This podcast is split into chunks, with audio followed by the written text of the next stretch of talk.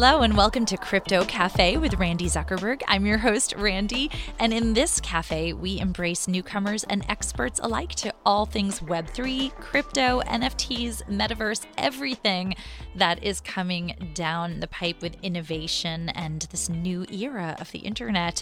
I'm so excited about today's guest, who is the co-founder and C E O of Dazzle Ship, a next-generation platform that is revolutionizing decentralized technology. Matt Mason, thank you so much for joining me here on the podcast today.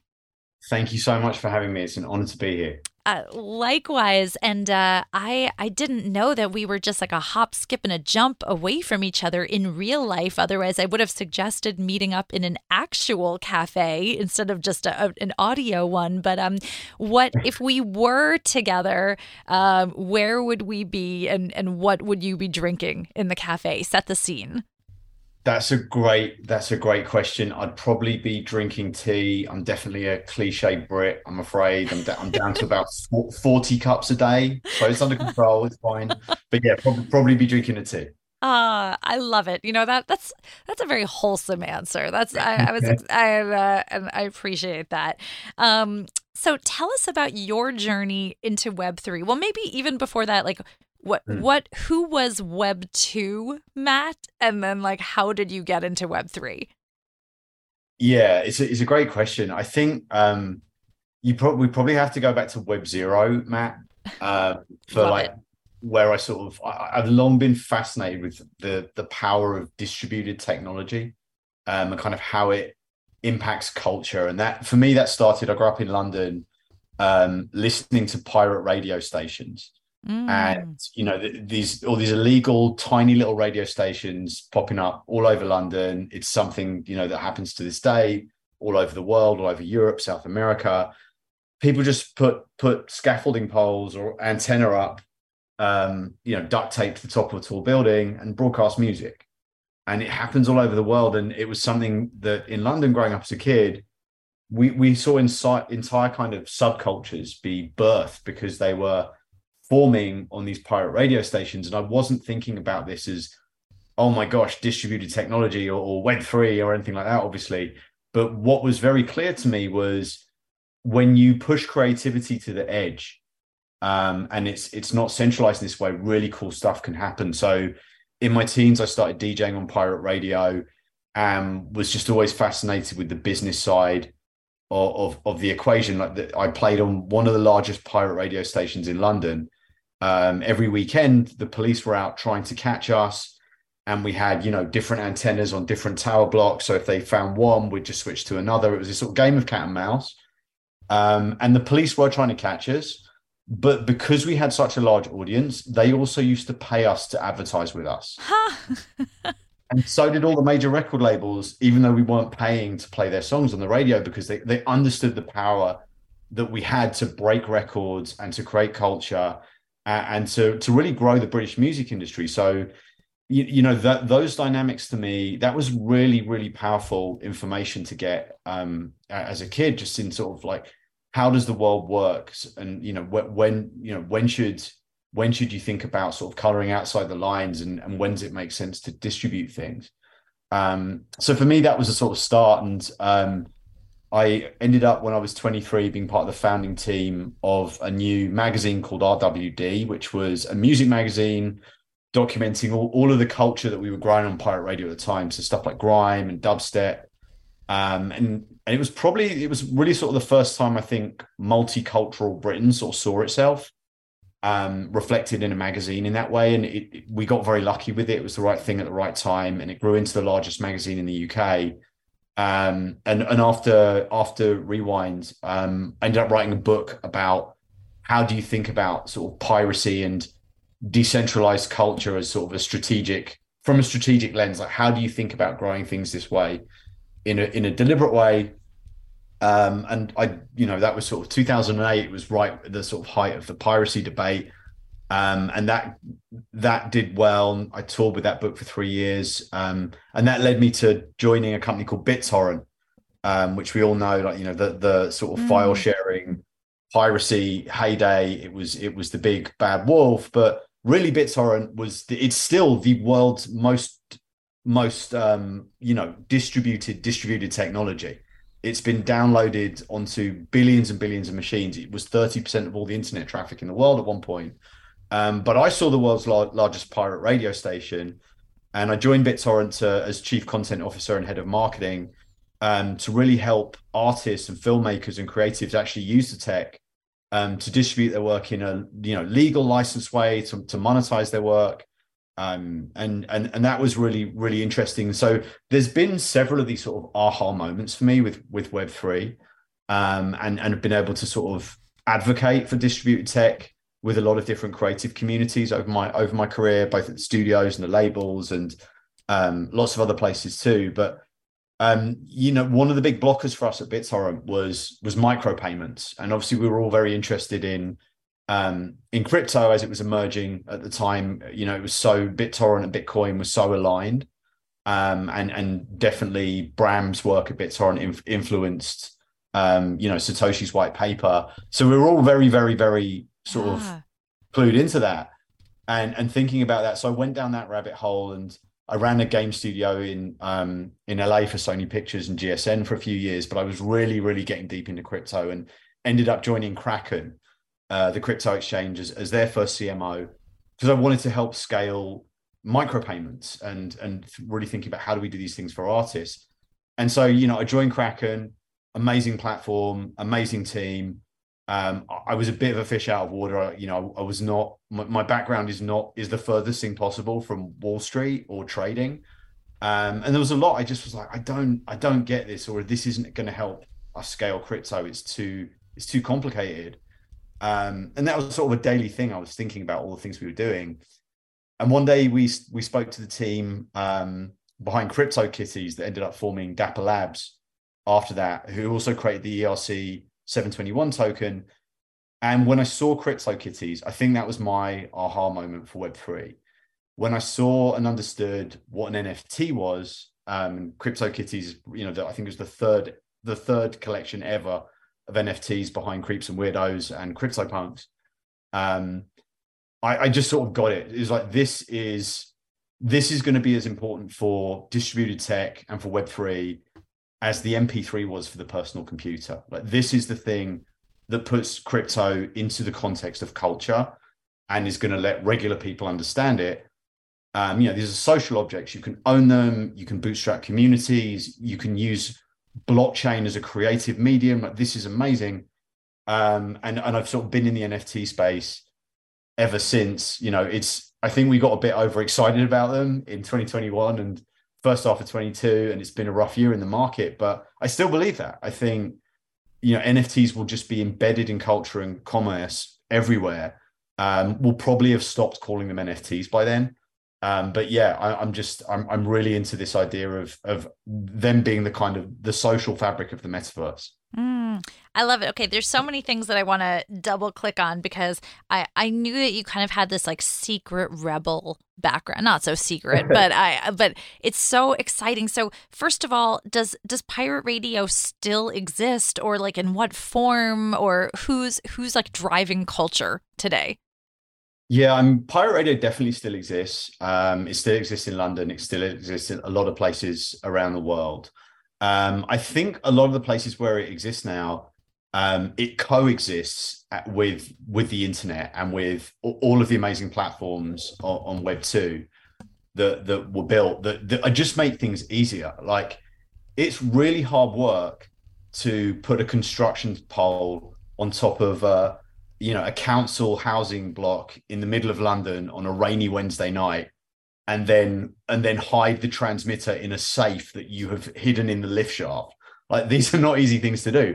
It's much easier to start a YouTube channel or a TikTok or an Instagram. Um, so we have these platforms now. Like, when I was growing up, there was no there was no way to broadcast or microcast um, to to a community that you were part of. It just, there was no way to do this except pirate radio. Pirate radio still exists now, I think, because people have F M radios in cars still. Um, in the U K, that's still an important thing. Um, but but it's definitely smaller, and the sort of the entire economy has changed around it. Like, y- there's so many other ways to go and make money that people do it a little bit less. But it, it's sort of, it's been going on in the U K since the fifties, since like rock and roll only scaled in Europe because of pirate radio stations. Wow. And okay. So it's sort of this like rite of passage that people feel like, no, I get to put, I get to go and do this. Like some kids like myself just grew up thinking, like I, I wasn't a bad kid. I got good grades at school, was never in trouble. I didn't do drugs. But I was like, I have to go and do this. And it's not, it doesn't even really cross my mind that this is breaking the law, because this is just, this is additive to our culture. Like I, ha- I have to do this. And I think people still feel that. For sure. Okay. So I feel like you can't just like drop like the police chasing you or like hiding antennas in safes. Like you can't just drop that in without at least telling us one good story. Yeah, you know what? Pirate radio sounds really, ex- it sounds so it exciting. It does. It does sound exciting. Like you're the literal closest to a real pirate that I've ever met. So I need, I need like at least one good story out of this. Well, like it's, you know what? The, the, the, the funny thing about pirate radio is how quiet you have to be. Like if you turn on a pirate radio station, it sounds like the craziest part you've ever heard. Like the M C is shouting, there's all this bassy music being played, and the phone's going off, and people are rewinding records again and again and again. Um, but all of this is happening at very low volumes in, you know, usually it's like a squat or an empty flat in a tower block. Um, I remember one time we had the studio set up in, I guess it was kind of like a, a closet with like an old boiler in it. It wasn't even in someone's house. It was kind of in the stairwell of this tower block. And you had to be so quiet going in there, and then lock the door behind you. And you were like, it was like you were in a little broom cupboard. Um, but then on the radio, you turn it on, you have to sound like you're at Madison Square Garden, you know, it has to sound amazing. So there's this whole kind of, there's this whole kind of, you know, showmanship to it. Um, I think the first time I did a pirate radio show, I was so nervous. Um, and the, the D J on after me was this really big D J in the U K, and he, he had this really big M C with him. And I was, I was really nervous, um, but I didn't know I had to wait for them. Um, like there was an ad break between my show and theirs. And I thought, I've just got to get out of the studio as quickly as possible, because the rest of the guys on the station told me like, be quiet, get in and out, you know, don't look like you're a D J, don't have your headphones on your head, don't have your bag of records or whatever. So I left the studio really quickly, and the door locked behind me, and I didn't know that I was supposed to let the next D J in. And the radio station, it was just dead air for three hours. uh, but luckily, they let me come back the next week, and I never, ever, ever did that again. Okay, that's that's a great story. That that exceeded my expectations, so thank you. We are here in the Crypto Café with Matt Mason of Dazzle Ship. I'm your host, Randi Zuckerberg, and uh, Matt, so tell us about everything that you're building now with Dazzle Ship and what you're excited about. Yeah, so Dazzle Ship is, um, at its heart, it's a it's a metaverse studio, and we we set up Dazzle Ship to really deliver on the promise of the metaverse. Um, and this is sort of, you know, it, it definitely links back to sort of everything, everything I've been thinking about with culture and with pirate radio. Um, so we we started the company. Um, it was a, a one of the guys I founded Rewind Magazine with, um, became a very, very successful crypto artist called Vector Meldrew. Um, he's he's licensed. You know, he's, he's sold out collections on every major N F T platform. He's done auctions at Bonhams. Uh, he, he's done a ton of stuff in the crypto space, and he and I have stayed friends. And we, we've been working on stuff for sort of years. You know, while I was doing other stuff, he's just one of these people. Like he's a creative collaborator that, I, that I'm always trying to do stuff with. And we were working on this story called Broadside, which was about what happens when piracy scales in the future and mm. distributed tech scales. Um, and it was initially a story that um, Penguin in the U S asked me to write after my book as a short story for a book of short stories that sort of ended up not coming out. Um, but I love the idea of, well, this is, you know, if you imagine like three D printing scales and recycling gets to one hundred percent efficiency and solar panels get to one hundred percent efficiency. If you imagine free physical stuff and almost free energy and abundance and scarcity kind of flipping the way they did with music and M P threes, but in the real world, that's a cool story. And that's a really interesting dilemma to unpack. So that was the sort of story we wrote. It was about this group of kids playing an A R game called Broadside. And um, we, we wanted to tell this story about this group of kids sort of collectively Um, and we could never, like, the short story didn't come out, and then it was in development at DreamWorks as a movie for some time. And then they were like, look, we don't really understand what a decentralized hero is. And this is very, very heady. And you're not James Cameron, and it's going to cost us three hundred million dollars to make this. And then, you know, which were all great points and fair points. So Broadside sort of ended up on these, it was just a, like this idea that we had. It's like, this, yeah, this isn't going to happen. Like, put it in the drawer with all of the other ideas that are never going to happen, which every creative person has. Um, and, and then when N F Ts came around, Vector hit me up and he's like, hey, look, this is, this is the right medium to do Broadside. Like, we can do a distributed hero. We can do like a collection of seven thousand heroes, all having this, all participating in this story together. And we can start playing with the economics of that, do some crazy stuff. So we started thinking about doing that. Um, you know, in, in the meantime, he's, he's getting very busy. I was helping stand up a company called Palm N F T Studio, um, and we did some really big N F T projects there. We did the currency with Damien Hirst. We built D C Comics N F T platform. Um, so we were both really busy, but then when the market started to dip last year, um, Vector hit me up and said, hey, look, it's time to do Broadside. Like, the, the market's down. We won't make nearly as much money as we would have made if we did it in twenty twenty-one. But we'll get the right people. We'll get real fans who care about the idea of a storytelling N F T and a distributed, a distributed story. Like, we'll get the people that really want to build with us if we do this now. Um, and, I, and I love that idea. So it was, um, you know, kind of last summer, we started actually building a collection and sort of, you know, re-engineering the story around this collection and designing the tokenomics of it all. We we partnered up with OpenSea. We took over OpenSea November fifteenth, and Broadside sold out, you know, right in the middle of crypto winter in a few hours, in less than a day. Um, and it's just been this kind of wild ride ever since. So, but for our, both of us, it was always like, this is going to be a side project. Um, but we gave holders of Broadside uh, avatars. There's seven thousand different avatars in the collection. We gave each holder full commercial rights to their characters, Um, and to certain elements of the story world, knowing full well they'd go and do things that, that we hadn't thought about. What we weren't prepared for was, you know, we, we knew they're going to do T-shirts and and go and do all kinds of memes and all kinds of stuff, which they've done amazingly well.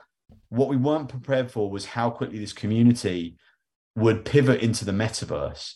Um, but like it, the collection launched in, in November. By December, the community had built themselves a rave warehouse where you could also mm. play the Broadside game um, in the metaverse. And by January, that space was the most visited place in the metaverse. And when Vector and I saw this, we were we were just, it, it took us back to when we started at Rewind. Like, he's been building um, an animation studio in the U K for the last decade or so, working on triple A games. I've been working in crypto and gaming, and we've done all this stuff, but we were we were transported back when we saw what was going on in the, this Broadside rave warehouse.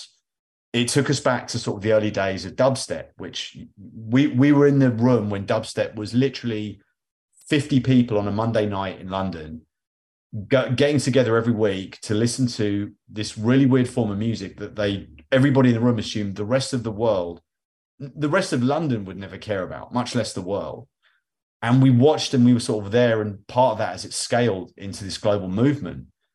And so when we saw this Broadside community getting together every week in this in this sort of confined space in the metaverse, building game mechanics together, role-playing together, minting new N F Ts together, and doing it every week for, you know, not because they're being paid, just because they loved it and they're passionate about it and they wanted to be together.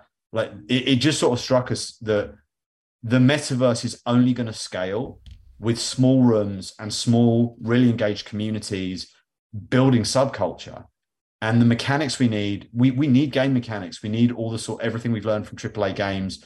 We need fun first. We need to bury the sort of complexity of blockchain, but amplify the fun of it. But more than all of that, we have to give people the, the right tools to build new cultures. Um, and that's something that Vector and I, we, that was the moment when for us, Broadside and Dazzle Ship went from fun side project to we have to stop everything else we're doing and we have to focus on this because this is really important. And and we believe that scaling the metaverse is, is a fundamentally important thing. You know, scaling it the right way, building the right rooms, the right dance floors is something that that we both care a lot about. So yeah, it was it was this passion project that just turned into something we we couldn't not do full time. Mm, it's really exciting. Um, uh, and I, I want to just tap into culture for a minute, because you gave a talk mm. on how culture happens.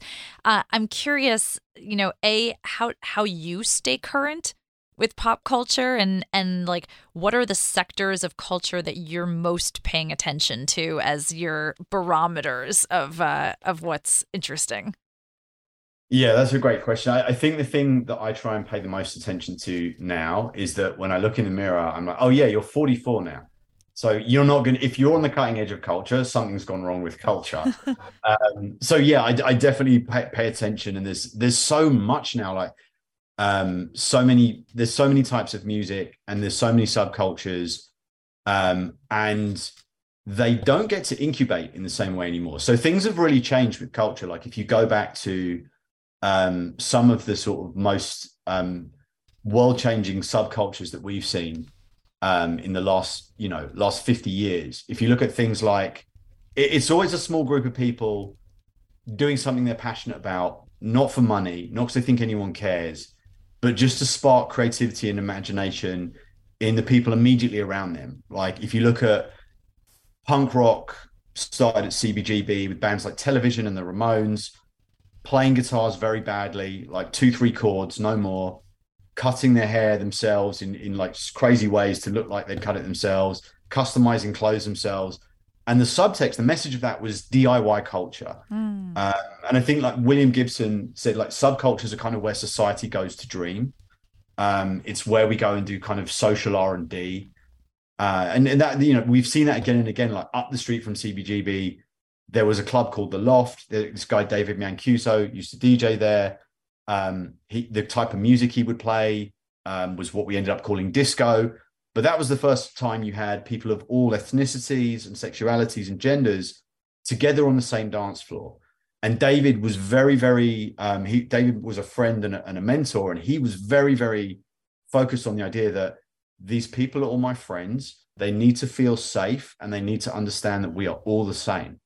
And that idea spread directly from what he was doing into disco, into house, to garage. And you can trace that, that subtext of dance music everywhere from the Berlin Love Parade to the Electric Daisy Carnival. It's an idea that really, really spread. And, and you know, Cool Herc in the Bronx took the disco records that grew out what David was doing, cut them up and played them together in a different way and turned D I Y culture into remix culture, which, you know, changed the world forever. And we're still struggling that with that idea now in the form of A I, you know, who gets to do what and change what and own what. Um, and, and so you see it again and again, like, you know, every every weekend somebody plays a, a record or does something weird or wears their clothes in a different way. And, you know, it, it doesn't usually amount to anything, but every so often it does. And I think that the metaverse is going to work in the same way. And that's that's really what we set up Dazzle Ship to do, is like, let's create spaces where, like, I don't know what the cool new subculture is going to be. Um, I, I probably shouldn't know. It probably shouldn't start with with me, a forty-four-year-old living in Montclair, New Jersey, um, who's, you know, done tech companies. That's not how this thing starts usually. Um, but I know something about the mechanics of all this. And so thinking about how do we create these blank canvases? How do we create spaces where these things can actually grow? Um, and, and so that's really what we're sort of focusing on. So exciting. In our final few moments, um, what what are you most excited about that you're building, or uh, most excited about with the, the metaverse in general? You know, the, when I look at the metaverse right now, I feel like we have a jar of a jar of jelly, a jar of peanut butter and some bread, and no one's quite figured out the peanut butter jelly sandwich yet. Like, all of the building blocks are there. You can have tens of thousands of concurrents in one space um, without sharding into lots of different spaces. Like, that is finally possible. You have back-end tech, like what Improbable's building. Um, you have amazing live ops services. You have all these layers of tech, um, which we've only just got to. Um, and, and very much that includes A I and N F Ts and all these ways that you can suddenly create faster, and you can bootstrap something you're doing and attach provenance to, to the things that you create with blockchain. Um, you have all these things working together. You have, you know, gaming about to hit this inflection point.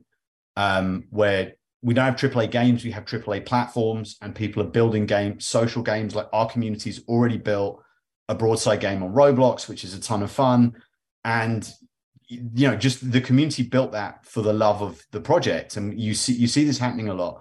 So I think what we're seeing is this, you know, this convergence of, of tech that's about to unleash all these new subcultures. Broadside's definitely one of the sort of very, very early metaverse communities.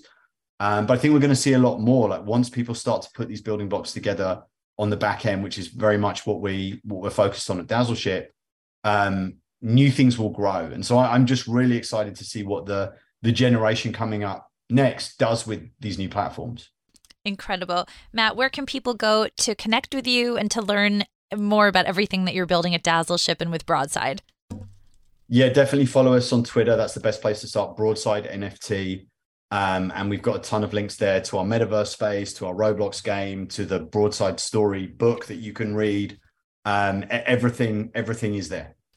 Well, and I have to say that uh, age is just a number, because you are by far one of the coolest and most tapped into culture people that I've ever met. So uh, I, I look forward to hopefully enjoying a tea with you in New Jersey or New York City at some point in the future. Thank you so much for joining us today on the Crypto Cafe. I'm looking forward to that. Thanks, Randy. That was Matt Mason of Dazzle Ship, just a wealth of knowledge on uh, how culture happens, how we will be participating in culture in the future with the metaverse and Web three. Definitely check out everything that they're building at Dazzle Ship and with Broadside.